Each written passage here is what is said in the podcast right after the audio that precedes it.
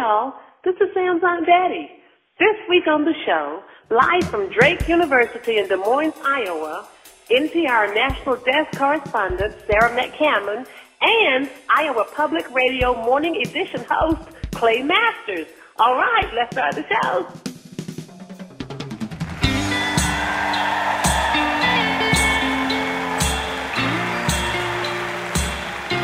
Wow, wow, wow. Y'all clean up nice. Thank you. You do too. Thank you. It's a very nice suit. You're still. I feel like a dog wearing shoes. You know, you're like you're not wearing shoes. I'm not wearing as shoes of this now. moment. He took Yeah. his shoes off. Yeah. Which, if anybody knows Sam Sanders, is par for the course. That's how I do. That's how I do. Hey, y'all, from NPR, I'm Sam Sanders. It's been a minute, live at the Sheslow Auditorium at Drake University in Des Moines, Iowa.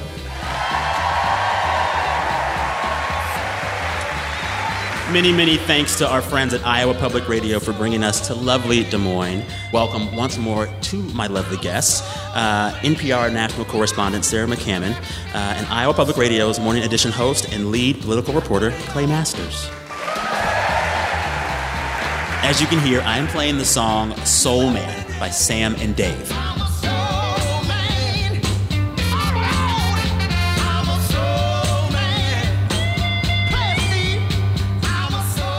Played it not because it was a big hit in 1967, but because there is a campaign story behind this song.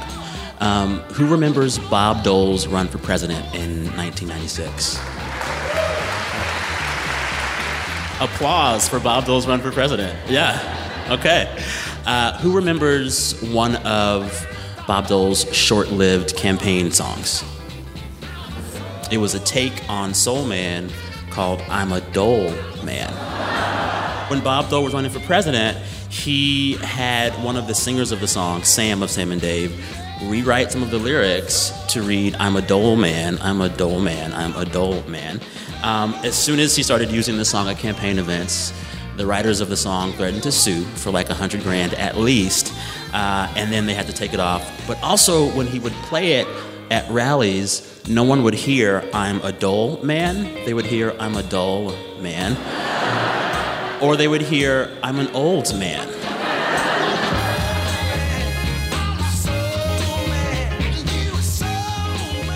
What is y'all's least favorite campaign song of a run for president ever? I mean, anybody who's covered a campaign gets sick of the songs you hear over and over again. And I never need to hear "You Can't Always Get What You Want" oh, ever Ever again, again. as long as I live. Brooks and Dunn, only in America. Uh, that's a good. It's a song, good though. song, but I'm, I'm it's Yeah. tired. I had to cover Hillary a bit in 2016, and I came to hate the Rachel Platten song "Fight Song." Oh, yeah. So I would hate tweet about my hatred of this song. I am one of very few people in the world who was blocked by Rachel Platten. What did you do? I don't. I just said I hate that song over and over and over Wow. again. Yeah, yeah. Anywho, we're gonna talk about politics, but I gotta just say I'm so happy to be back in Iowa and on stage with two Iowans. You all hear Clay every morning, and you know that he lives here. But fun fact: Sarah McCammon lived here for what? Four years? Four years. Yeah. I mean, many of you know, a native Kansas Cityan, but I made a little Iowan while I was here. Okay. There's somebody So- from Kansas City up there. You know. All right. We're going to start the show as we always do. I'm going to have my guests and myself describe our week of news in only three words. Um, a note to listeners here and on the pod waves and radio waves. We're taping this Thursday evening, so by the time some of you hear this, a lot will have changed. Deal with it. Um, but in the spirit of my guests and the location of this event tonight, we're going to make all of our three words be focused on uh, campaign 2020, even in 2019. Fun, fun. You ready? It's here. Uh, so, Clay, you're already covering this election. You have three words about it, huh? They're always here.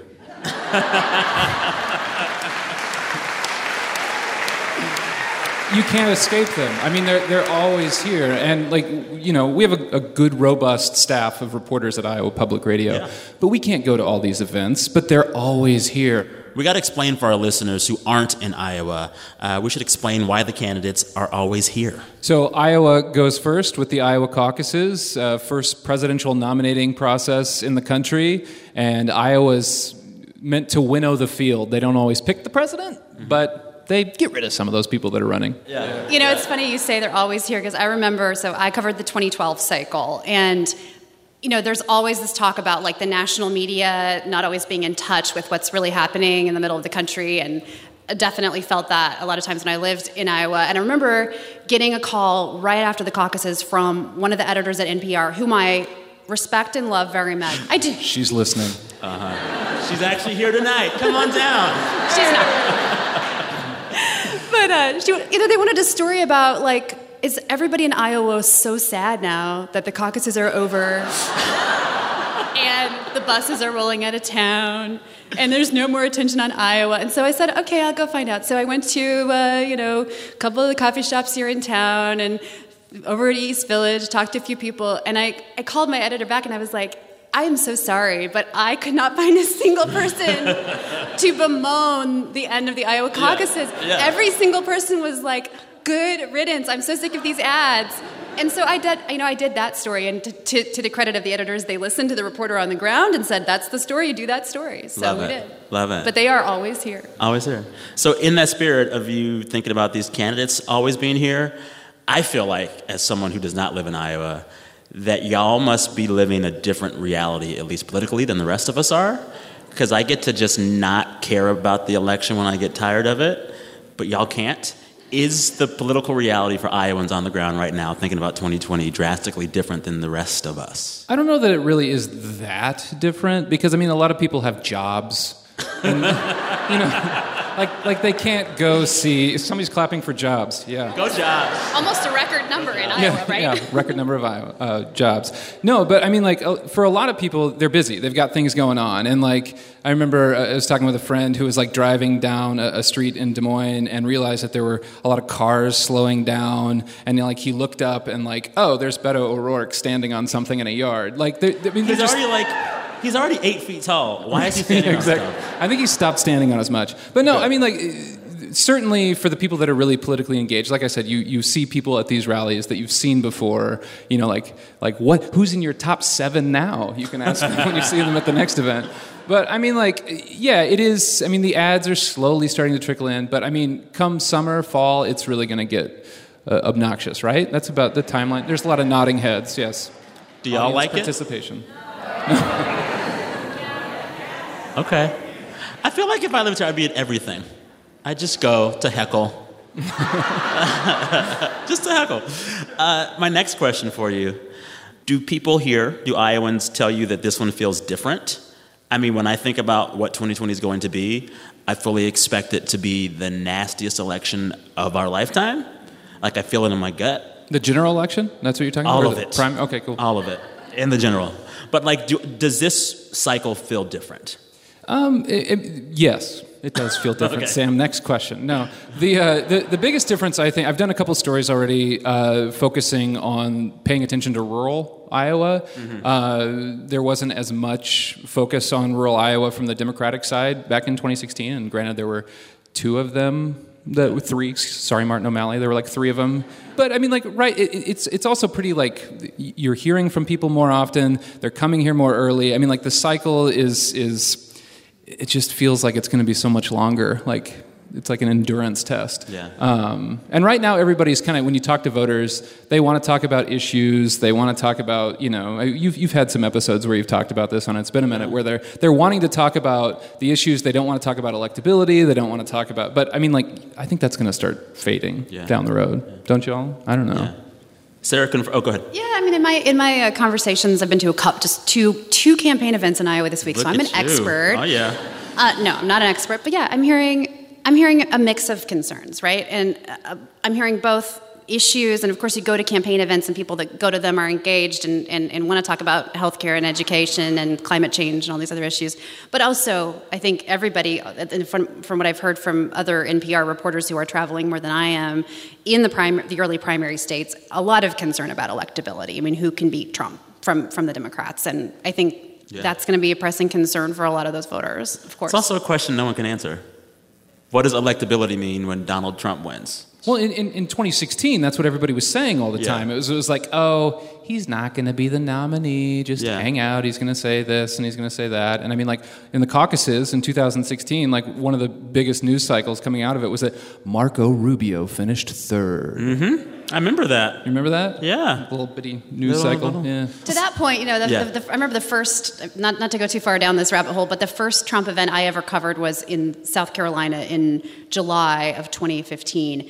And I always refer back to that story when I want to sort of, when people sort of ask, like, what was that experience like? And, and you know, what was it like going into that, that primary cycle?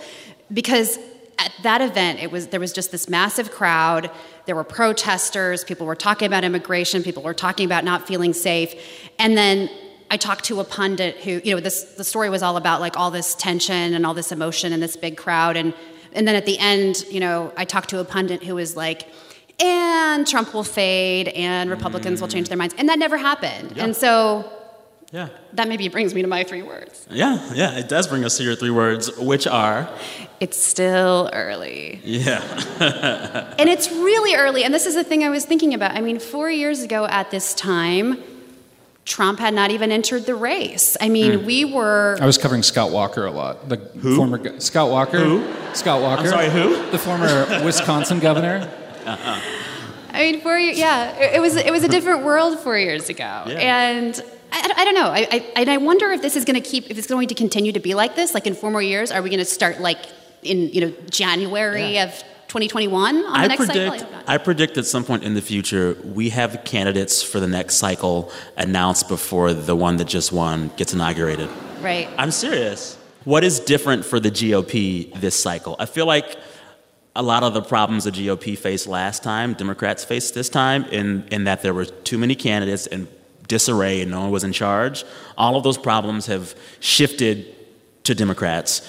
But what problems are the GOP facing this cycle, right. any? Well, they have an incumbent. Donald Trump is president. They do, yeah. And the thing that's really that was really sort of strange and different and unusual about the 2016 cycle was the fact that if you look back at the polls from very early on, Trump was always doing pretty well, mm-hmm. and he. You know, he, there were. You know, Ben Carson had a moment, and a few others had moments, but Trump was always at or near the top of the polls, and you know, nationwide, and he was doing pretty well in Iowa, and yet he was not regarded really as a frontrunner. Mm-hmm. It'll, be interesting to see if the Democrats are able to coalesce behind a frontrunner. You know, if they if they do that sooner, and there are you know strategic sort of pros and cons to that.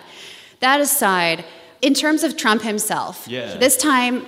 He's, He's the the, incumbent. He has the energy of the party behind him. He has the support of the party behind him. He has a much more robust infrastructure. I was we talking. should, yeah. And just to point out the extent to which the infrastructure for him will be game changing, both you and I followed Trump for a bit, and following Trump's campaign and seeing his campaign operation in action, the campaign operation itself was just not. It was chaotic, and Yes. anyone and everyone will acknowledge that. I mean, Yes, people was, close they didn't. They, they didn't know how to run for president, it, it was. Uh, and he won in spite of that. He won in spite of it. So, somebody, a close observer of the campaign in 2016, recently described it to me as Donald Trump on a plane ordering KFC and essentially doing like the political version of a 70s rock reunion tour, and he still won. This time, he's. I mean, he's still Donald Trump. He's still he still sort of shoot from the hip, says whatever he wants to say, but he's got all of this um, money Mm-hmm. and data, and that's the other thing Mm. that I think is important to really watch. Trump's been having you know rallies for four years, five years now, basically four years, and everybody who comes to those rallies, they know their name. They you know that's data that is going to be used in this next cycle to sort of you know try to push him as quickly uh, ahead of ahead of his Democratic rival as as they can. And you were telling me there's there's a lot of specificity in the data that they collect at these rallies. They know when you showed up. They know how long you waited. They, they know if you got in. Like they they can ID the true believers even, right? Yeah, I mean, the, the data operations, we've done a lot of reporting on this over the years. They're getting better and better. And when you combine data from the Trump campaign with the Republican National um, Committee, from what I'm told, it's going to be a very robust operation. I'm sure the Democrats are doing it too, but it's diluted between, you know, 20 plus candidates. Yeah. Trump doesn't have to do that. He is, you know, he's ready to go, and, and they can be much more strategic about where they put people and where they put money. Yeah. You are sourced up uh, in the Trump campaign and in the GOP. What do they tell you? What do they really tell you about what candidates they're afraid of? Depends on who you talk to. um, some people say they're not afraid of anyone, and they think Sure. that Trump is in a very strong position, and you know he's clearly running on. Uh, they want him to run on a message of a strong economy, uh, keep America great, as opposed to make America great again. So we're going to hear a lot of that. You know, privately, if I hear anybody mentioned, it's Biden. Hmm. I also hear, I, I think Republicans would really like to make this campaign about capitalism versus socialism, and some see, some Republicans see it as easier to do if a more progressive Democrat is the nominee. Hmm. All right, time for a quick break. When we come back, we'll finish up our three words, and later, listeners will share the best things that happened to them all week. I'm Sam Sanders. You're listening to a special live edition of It's Been a Minute from NPR. BRB.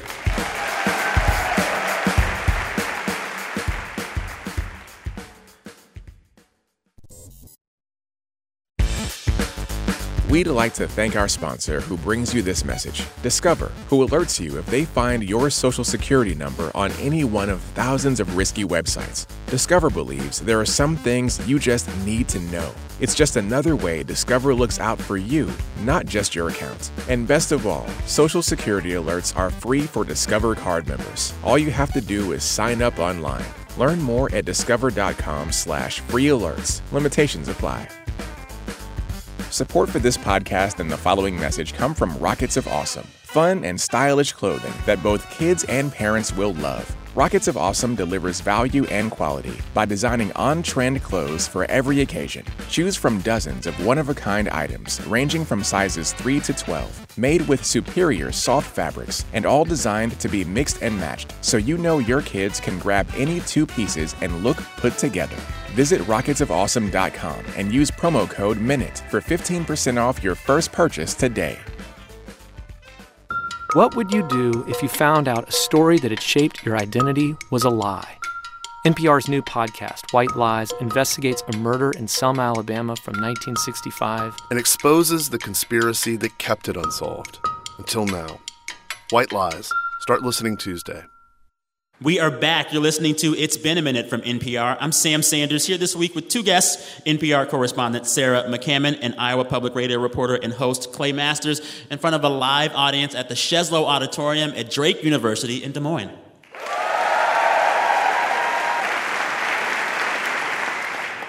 Every week, we start the show by describing our week of news in only three words. And because we're here in Iowa, we are focusing on 2020 and the race for the presidency, which brings me to my three words.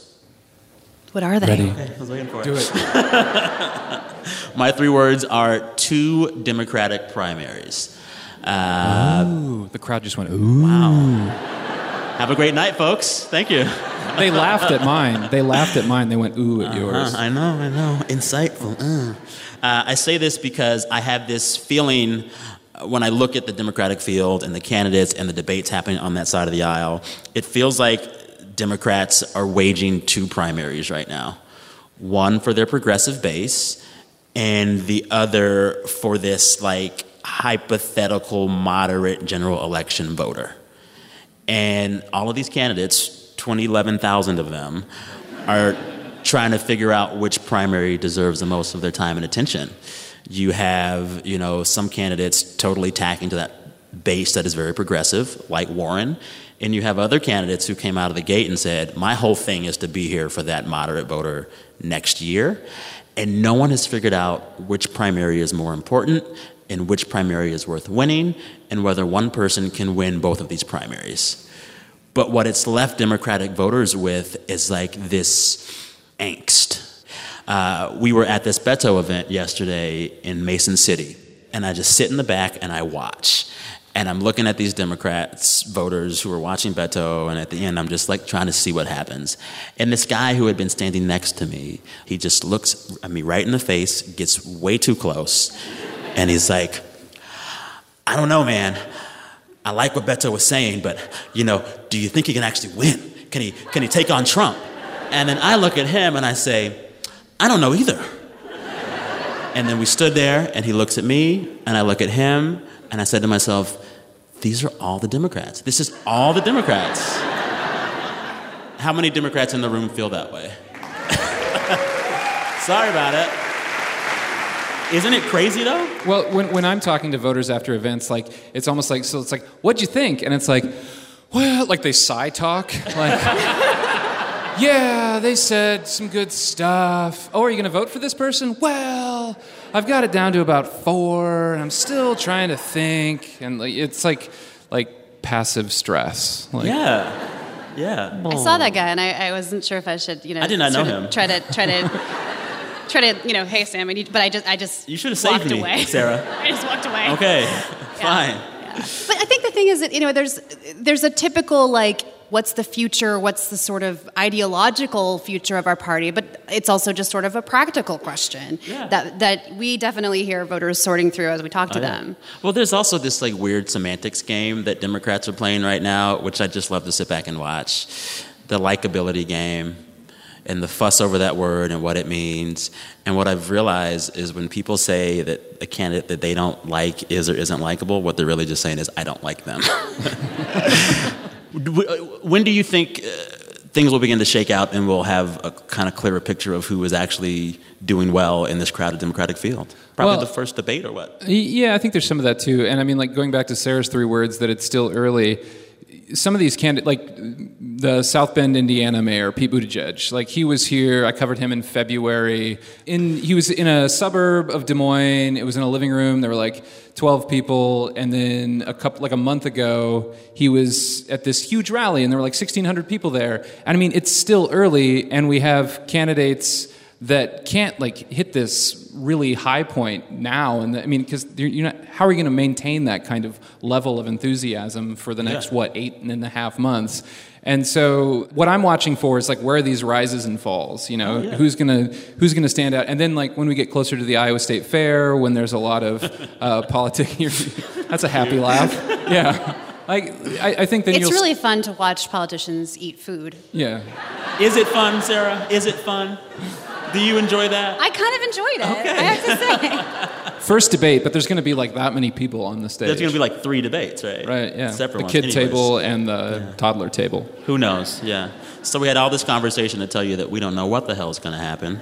Um, you're listening to It's Been a Minute from NPR, the show where we catch up on the week that was. I'm Sam Sanders, here with a special edition of the show, uh, coming to you live from the Sheslow Auditorium at Drake University in Des Moines.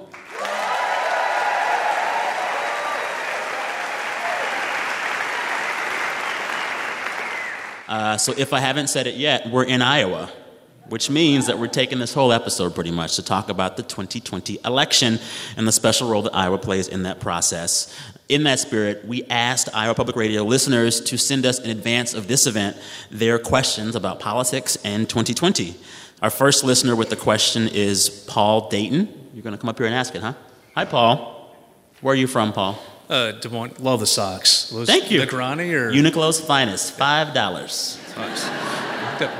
So my name is Paul Dayton. My question is: As you spend time in Iowa and other states, what is the biggest change you've seen in primary voter attitudes or focus since 2016? I should have meant I meant Democratic uh, voters.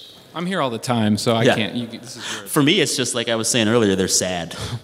they're not happy about this, and they're just, their stomachs are tied in knots. Yeah, I mean, I didn't spend a ton of time with Democrats last time, and it's it's a completely it's so hard to compare. I mean, at the stage that I was even popping into primary coverage, I don't think anybody took Trump all that seriously. So, and, and now it's just sort of this earnest race to figure out who Yeah. can who can beat Trump when you talk to Democrats. That's like what it's all about. You know what they feel like?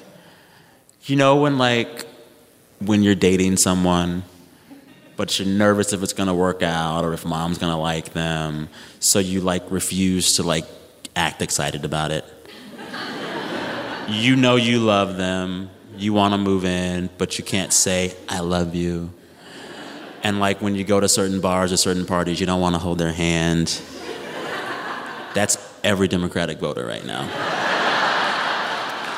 Taking it slow. Yeah, yeah, yeah. All right, now we're going to hear from Deborah Svek Karstens. Did I get it right? Yes. All right. Hi, Deborah. Uh, my name is Deborah Svek Karstens, and my question has to do with uh, media coverage uh, of the women candidates. What do you see as a reason for the lack of coverage for the women seeking the Democratic nomination? Um, sexism, so, you know. I mean, it's hard not to think that is part of the story. I don't think it's the whole story. I think part of it is for the for the pros. It's always a challenge to figure out at this stage, and especially in a big primary, and all I can really refer to is 2016 or 2012. But it, it's always a challenge to figure out where to put your energy because you the, the media have the ability obviously to shape a narrative and by paying attention to somebody sometimes that gives them a boost but then do you you know do you cover somebody who has 1% in the polls when there are people who have 20% in the polls or even 10% and so these are tough like editorial questions that newsrooms debate a lot and reporters think about a lot and obviously um, you know the two people who are at the top of the polls are a couple of guys and Biden and Sanders, right? We've, we've, heard, we've heard of them before. Yeah. And I think, you know, some of the women, like Elizabeth Warren, has, you know, she has a long track record and a long history but never the prominence of someone like Vice, former Vice President Joe Biden, nor the prominence really of somebody like Bernie Sanders, who, who waged that insurgent you know, primary campaign last time. So I think some of it is just down to things like name recognition, which drives a lot of these early polls. Yeah, and I can speak specifically to Iowa Public Radio's coverage. I mean, with which has been stellar. Oh, thank you. Yeah. um, no, but I mean, when the candidates first come to Iowa, we go cover their events because they've, they've announced they're coming, and we want to you know give the audience a chance to meet them. But like we were alluding to earlier, you go to too many rallies, too many events, you're just putting all kinds of you know the same stump speech on the air, and is that really a, a service to the, the, to the audience? Yeah. Um, and so one of the things that I've been doing as I've been going to these events is uh, talking with voters, talking about the issues that are important to them, talking about what kind of traits they think are important in a Democratic presidential candidate, and that's guiding some of our reporting right now. We're uh, launching a podcast in the summer. Uh, in July called Caucus Land that my colleague Kate Payne and I are working on. And it's uh, going to be taking a, a deeper look at what's going on in Iowa. And so uh, we're wanting to, you know, focus on issues, hear what candidates are actually saying about those issues, and that way we're hoping can get us out of covering the horse race as much. I think where I find it a little more perplexing is when you get down to sort of the second tier. I mean, it's obvious why why Joe Biden and Bernie Sanders get a lot of coverage. Yeah. But when you get down to, you know, like why is, is Buttigieg getting you know so much more coverage than someone like Kamala Harris or Elizabeth Warren? I mean, obviously Buttigieg had a big bump in the polls because of the coverage. But how much of that was because of the coverage? You know, I mean, uh, yeah. to me, that's where the where it's much more yeah. complicated. I'm gonna tell you my theory of this, and I think it is a journalist problem exclusively. I've read everything about Mayor Pete, and some of the things that we talk about with Mayor Pete, we would never talk about with a woman. So, for instance, everyone knows that Mayor Pete speaks Norwegian, right? How many of you know that Kirsten Gillibrand speaks fluent Mandarin? It's not discussed, right? Yeah, you knew, you knew. Uh, also, how many of you knew when Mayor Pete famously answered that question in Norwegian? What he actually was saying when it was translated was, I actually don't speak Norwegian that well. That's what he was saying, right? And so I think the central issue with the way that we cover these candidates is that we approach uh, profiles and reporting on new and flashy male candidates by writing a piece all about the positives. And every time that journalists profile or cover a woman, they start out just covering all the negatives. And they don't even know it. I like I don't even think we realize it. But think about every story you've, you've read about Warren in the last three or four months. Even the ones that talk about things that are kind of attributes or negative. Like there's been all these stories about how she focuses on policy too much what is that? And I think that like newsrooms and journalists have to really look at themselves and like just count up the tally of what pieces they're writing and whether or not they're just giving writ large male candidates more positive pieces day after day, which I think is what's happening. That's my theory. Also, no shade on Mayor Pete. He's just the example I chose. I'm sure he's fine. I do, I, I do feel like there's a future though. Like in three months, we forgot to say his last name. Like it's hard. Anyway, next question. Uh, Stephen Chappell. Oh, he's wearing an I love journalism. Your shirt says, "I love journalism." shirt. Yeah, thank you. Wait, you, you were you were tweeting before you came out here. Was that you? I'm sorry I didn't bring you any catfish. Yeah, I saw you, the pictures you posted. You had catfish and collard greens and cornbread. And where were you? Fat Tuesday. Okay, you should have brought some. I'm sorry. It's all right. I am an instructor of journalism at Northwest Missouri State University. And next year, I'm going to be bringing about a dozen students here to cover the caucuses for a couple of weeks leading up to Caucus Day. Okay. They will have never covered a political campaign before, and none of them will ever even voted in a presidential election before. What advice do you have for them? And what advice do you have for me to guide them through that and to not die in those two weeks? Are they legal drinking age? Most of them will not be. Oh, jeez. All right. Yeah, um, I'm going to say something that I would normally never say to a college student, but you don't matter, which is to say, how you feel about this candidate, what you think doesn't matter. And the thing I always try to do is to go into a room and look around and see what people are not just thinking but feeling. How does this candidate affect them?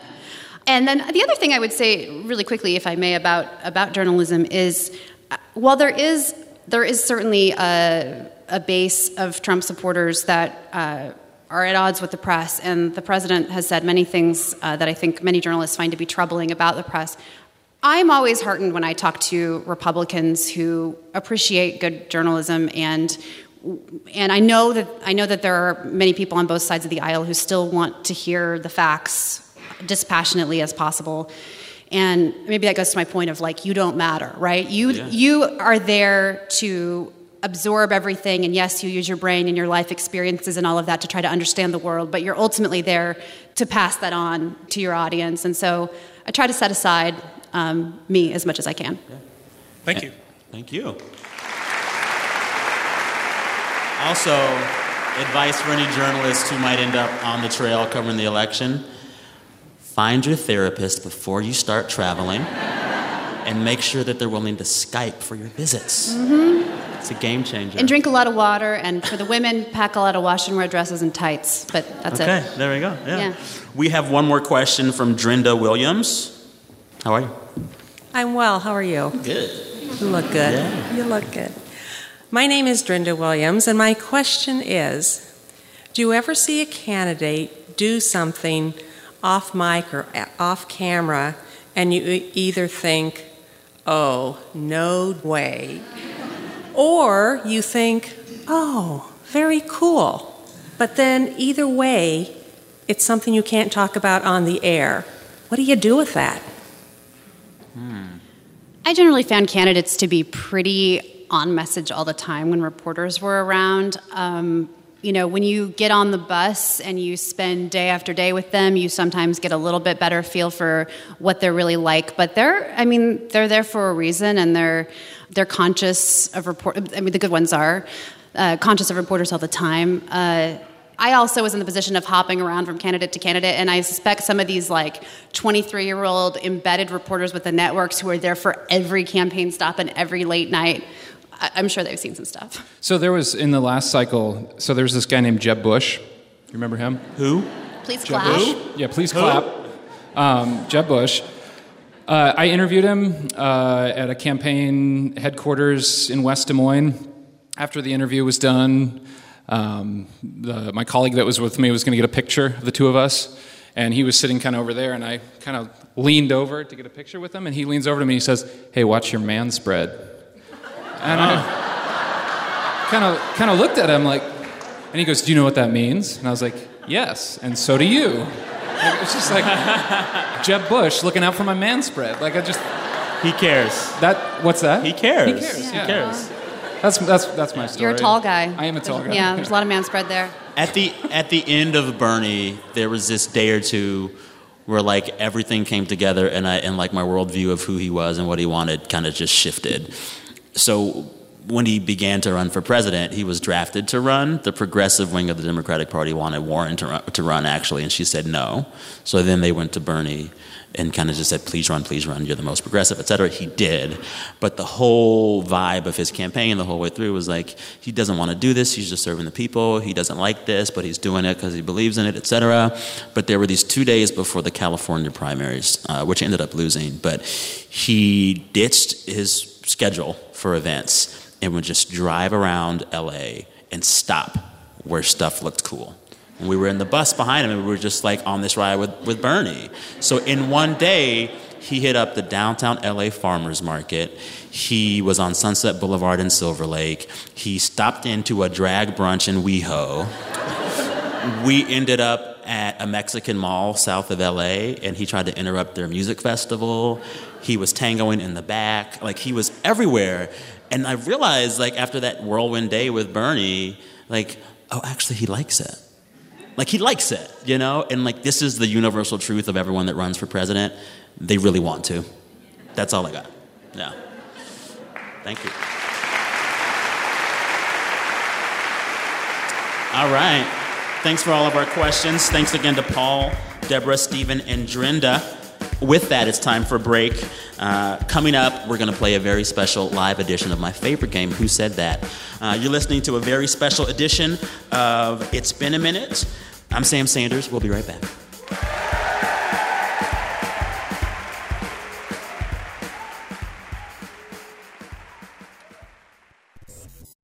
Support for NPR and the following message come from RCA Records, presenting Pink's new album Hurts to Be Human, featuring the hit songs Walk Me Home, Hurts to Be Human featuring Khalid, Hustle, Can We Pretend featuring Cash Cash, and more. Pink's new album Hurts to Be Human, available everywhere now. What is it about paying in advance that makes people faster at picking up their dry cleaning? Am I considered underemployed because I'm paid for less than 40 hours? Or is full time more of a feeling? I'm Stacey Vanek Smith, co host of Planet Money's The Indicator, where we answer these great questions from you, our listeners, every day and in less than 10 minutes. All right, it is time for a live edition of my favorite game. Who said that? So the audio that we use every week for the show is actually this iconic scene from The Real Housewives of Atlanta. I'm obsessed with this show. It is it is like Shakespearean tragedy levels of plot. Um, but snaps for it, yes. But there was this moment in an episode of the show where someone says some gossip that was some foolishness, and everyone else at the table says, Who said that for like two minutes? Um, hence the name of our game, Who Said That? Anyways, y'all know how this game works. I share a quote from the week. You have to guess who said that, or at least get the story I'm talking about, or get close. Of course, the winner gets nothing but bragging rights. Uh, but whenever we do the show live, I like to take a little chance to play the game myself. And to do that, we have to have someone uh, guest host who said that for the live show. We have a very special guest host. Please welcome to the stage the host of Talk of Iowa on Iowa Public Radio and also the host of Iowa Ingredient on Iowa Public Television, Charity Nebbe.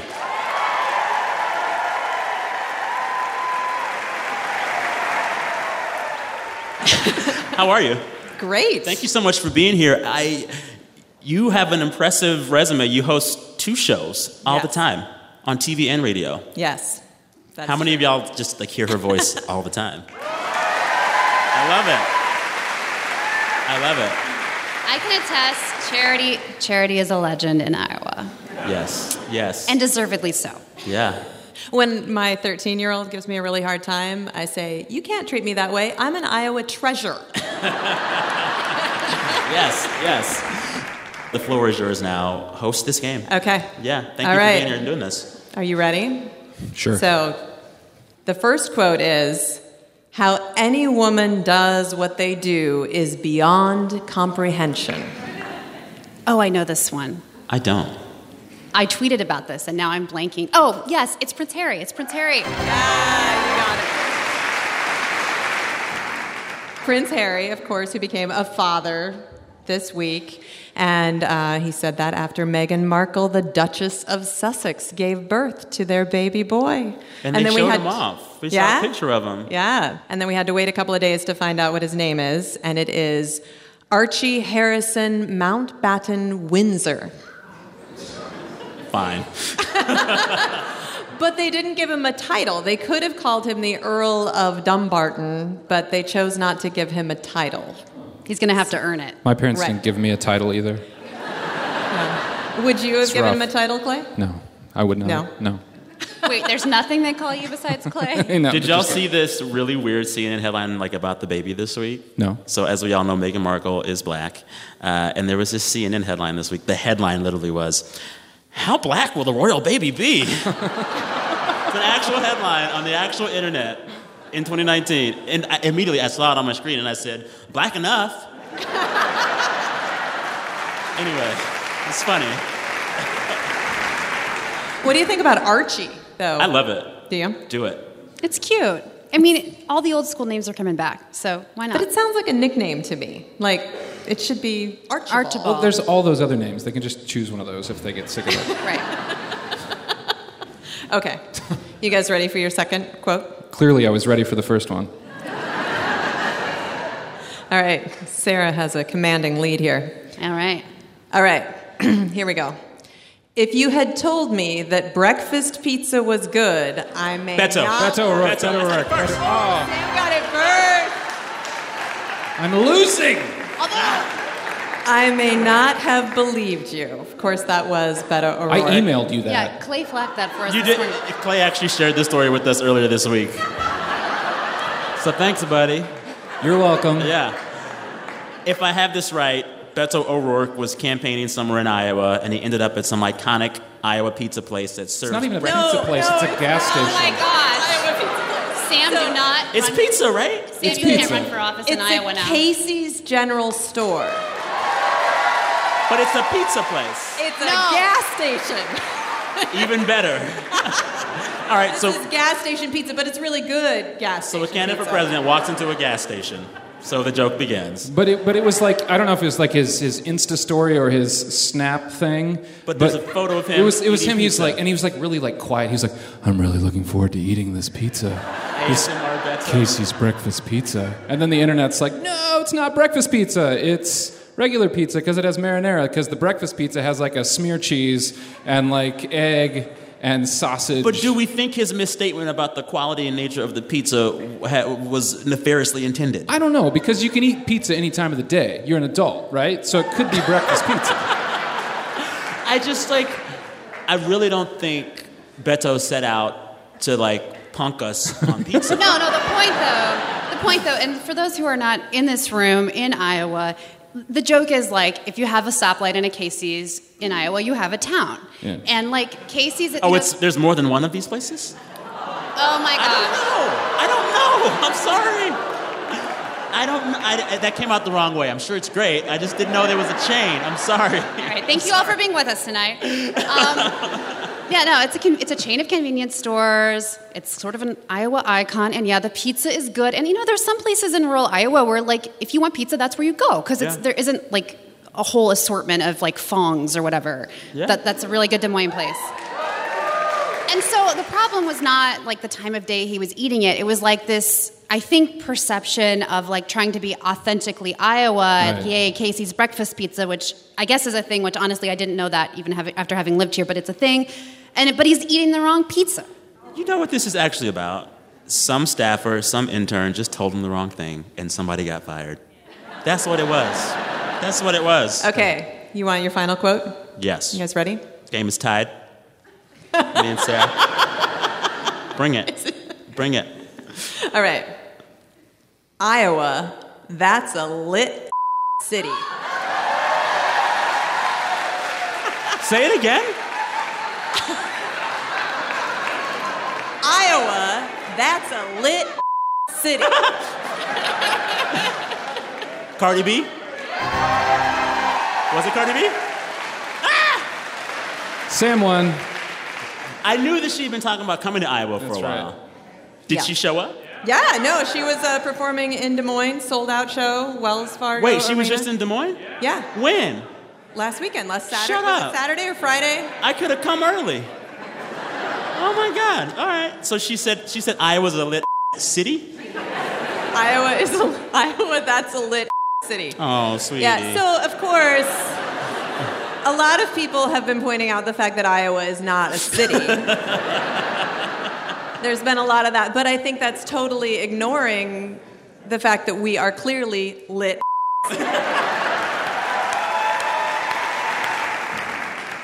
and of course, our uh, our local T-shirt place, Raygun, they already have a T-shirt. that says that? Yeah. Oh my god. Iowa, that's a lit ass Oh, city, man. and I was gonna buy you one. Yeah. But it's sold out. Oh my god. Everything Cardi B touches turns to gold. She's never let me down. No. She won me this game. I won. you you creamed them. Oh man. Charity, thank you so much. You're the real winner. Appreciate you. Thanks again to Iowa legend Charity Nebbe of Iowa Public Radio. We Oh, all man, knew the feels- Beto one, though. We Feels all knew good to be a winner. Gosh, just love it. Winning. So much. You'll get. I'll get tired of winning. So much winning. I'm, I'm, yeah, I'm tired of it already. Ah, okay, okay. On that note, uh, it is now time to end the show as we do every week. We ask our listeners to share with us the best things that happened to them all week. Uh, we encourage folks to brag. We get a ton of submissions. We pick some really fun ones and we play them at the end of the show. We're going to play some for you all right now. Hi, Sam. This is Joan from Minneapolis. The best thing that happened to me this week was when I went to the dentist. I found out at age 58 that I still don't have any cavities. It's all about flossing. Hi, Sam. This is Julie. The best thing about my week is that I got to spend the entire week with my mom in Paris. I turned in my first paper for my second time going back for grad school. I finally landed my first job as an aerospace engineer out of college. My girlfriend of two years moved in with me, and we're both really happy and excited. Hi, Sam. This is Laura from Grand Rapids, Michigan. The best part of my week was getting an insulin pump for my 14 month old baby Luke, which should help him feel a little better. The best part of my week was getting together for a fishing trip with a bunch of my fraternity brothers, some of whom I haven't seen since 1986. Hi, Sam. It's me, Joan from Iowa. The best thing that happened to me this week was getting to see my daughter in her first roller derby in Iowa City. Hey Sam, this is Ellie from Wisconsin, and the best thing that happened to me this week is that my AP Government and Politics students took their exam on Monday. It was a new course for me, and it was a lot of late nights and long weekends, but it turned out to be a course that I was proud of and that my students said they learned a lot. Regardless of their scores, I feel like I've helped produce some varsity level citizens that are going to go out and change the world. Thanks, Sam. Have a great weekend. My husband and I love your show and think we should all be friends. Bye.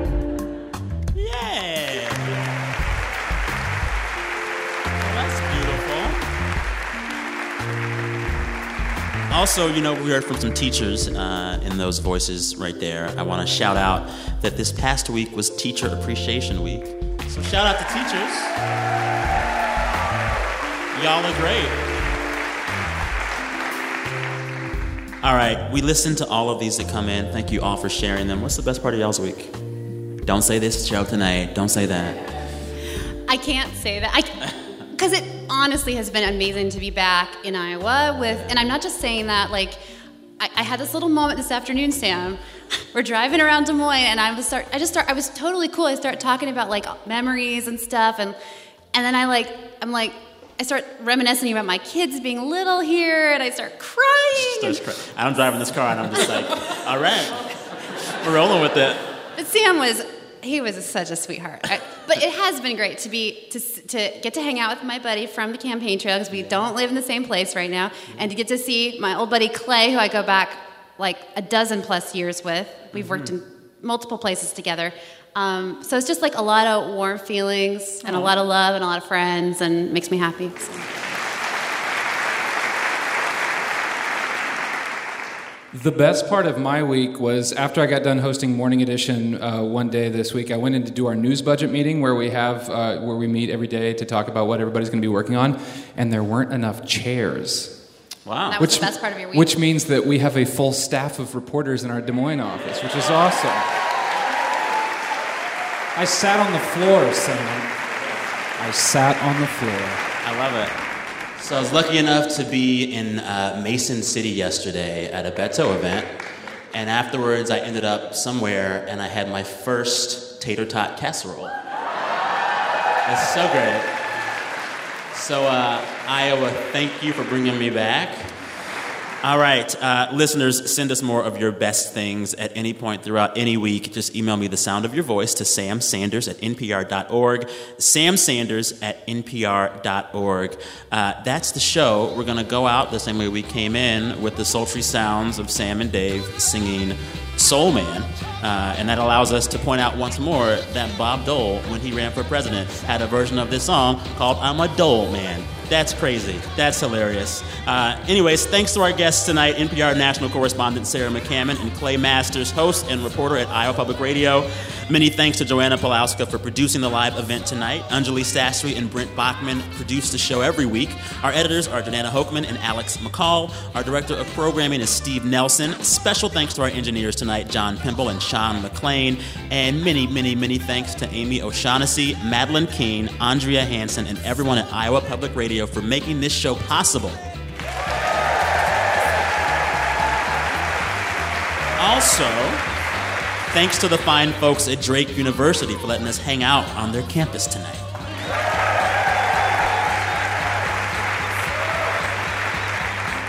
Uh, listeners, we're back in your feed on Tuesday. Until then, I'm Sam Sanders. Talk soon.